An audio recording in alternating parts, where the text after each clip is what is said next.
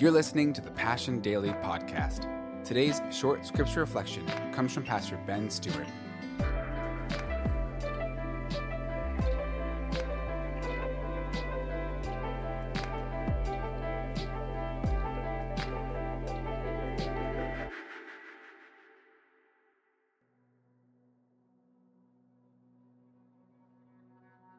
All right, welcome back. We're in round 12 of our 20 days in 2 Timothy, and we are beginning chapter 3. And I'll tell you what's about to happen here.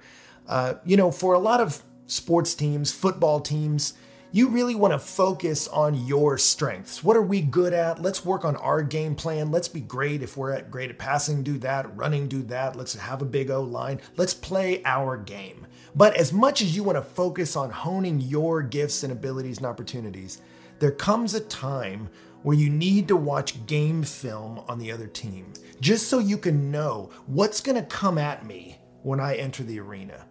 And as we look at the beginning of chapter 3 here, that's what Paul does. He's been preparing Timothy to how to be a useful minister of Jesus in the world, and now he's going to turn and say, But Timothy, let me give you a view of the world you're about to step into. So, chapter 3, verse 1, he says, But understand this, that in the last days there will come times of difficulty. For people will be lovers of self, lovers of money, proud, arrogant, abusive, disobedient to their parents, ungrateful, unholy, heartless, unappeasable, slanderous, without self control, brutal, not loving good, treacherous, reckless, swollen with conceit lovers of pleasure rather than lovers of God, having the appearance of godliness, but denying its power. Avoid such people. So it doesn't sound real upbeat, but Paul's telling him in the last days it will be difficult. Now, what are the last days? Well, biblically, you can look in several passages Acts chapter 2, Hebrews 1, James 5, 2 Peter, where it talks about this expanse of time between Jesus' ascension from after his physical ministry and his return at the end of the age. From the time Jesus left to the time he comes back is called in the Bible the last days or the church age. It's the time we're in now. And Paul says in this time, there will be difficulty. We won't make things better and better every day in every way. Why will it be difficult? He says in verse 2 for people. It will be a people problem. As gifted as human beings are, we can really mess some things up. And human beings are not going to usher in a brighter tomorrow, but there will be some real hurt in the world.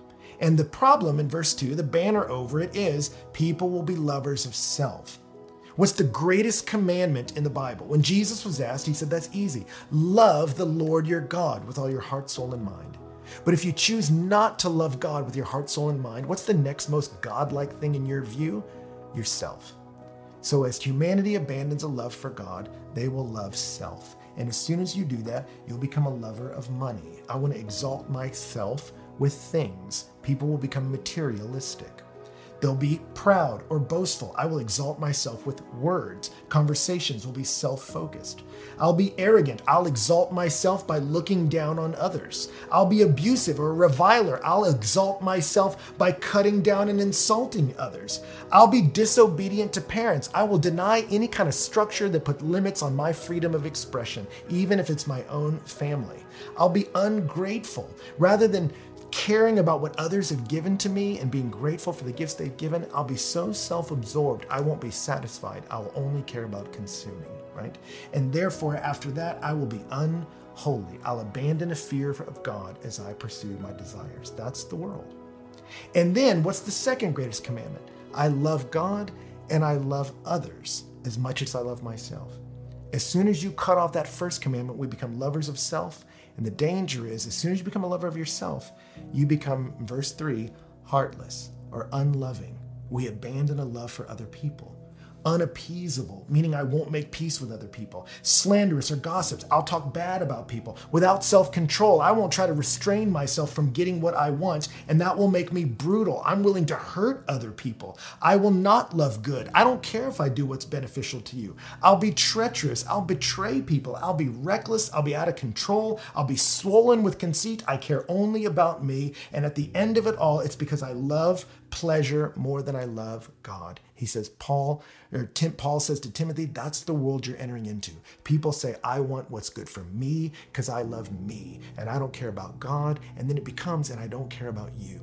And when we become heartless, we become ruthless, and the world becomes a dangerous place. And I hate to say this, but you see it so much in the world today. If you don't believe me, this sounds like it's clipped out of the news that the love of many has grown cold. It's a dangerous place. But then here's the crazy thing Paul says. After all, he says this he says, having the appearance of godliness, but denying its power. He says, Timothy, the great danger is the people who are like this. I care about me and I don't care about you, but still want to hold on to a form or a morphe or an outward appearance of religion, religiosity. I'll keep religious images. I'll talk about God generally. I'll, I'll keep some sort of religious language around my life. I want to look like a spiritual person, but I deny the Spirit's power. What does the denial of its power look like? Romans chapter 1. Paul said, I'm not ashamed of the gospel because that's the power of God. In 1 Corinthians 1:18, he says, The word of the cross is foolishness to those who are perishing, but to those who are saved, it's the power of God. 1 Corinthians 1:22, he says, We preach Christ crucified, the power of God and the wisdom of God. To the Philippians, he says that I want to know the power of Jesus' resurrection. What's the power of God according to Paul? It's the death, burial, and resurrection of Jesus. The centerpiece is understanding we're not okay, but Jesus did something decisive about it. He took our sin that's rightfully condemned, and He bore it, He buried it, He rose so we would walk in a newness of life. And He said there's going to be people that want to have a semblance of religion, but they've cut the heart out.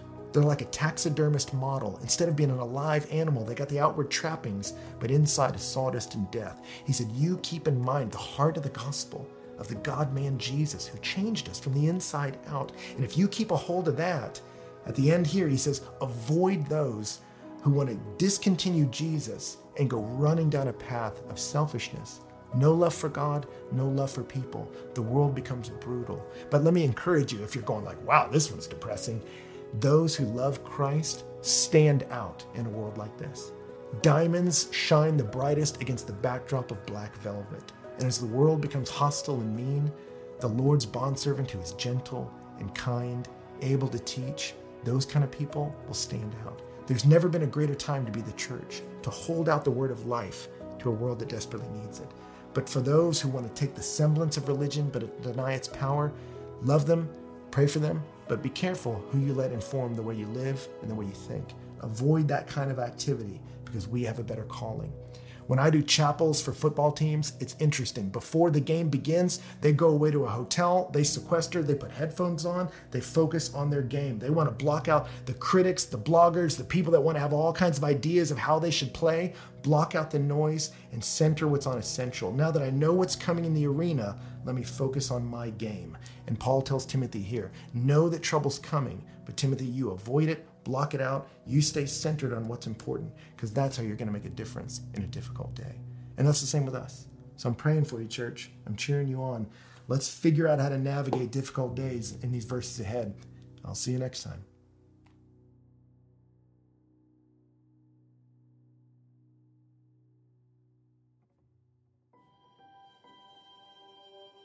Thanks again for listening to the Passion Daily Podcast. And don't forget to go and subscribe to the Passion City Church and Passion City Church DC podcasts for our full messages every week.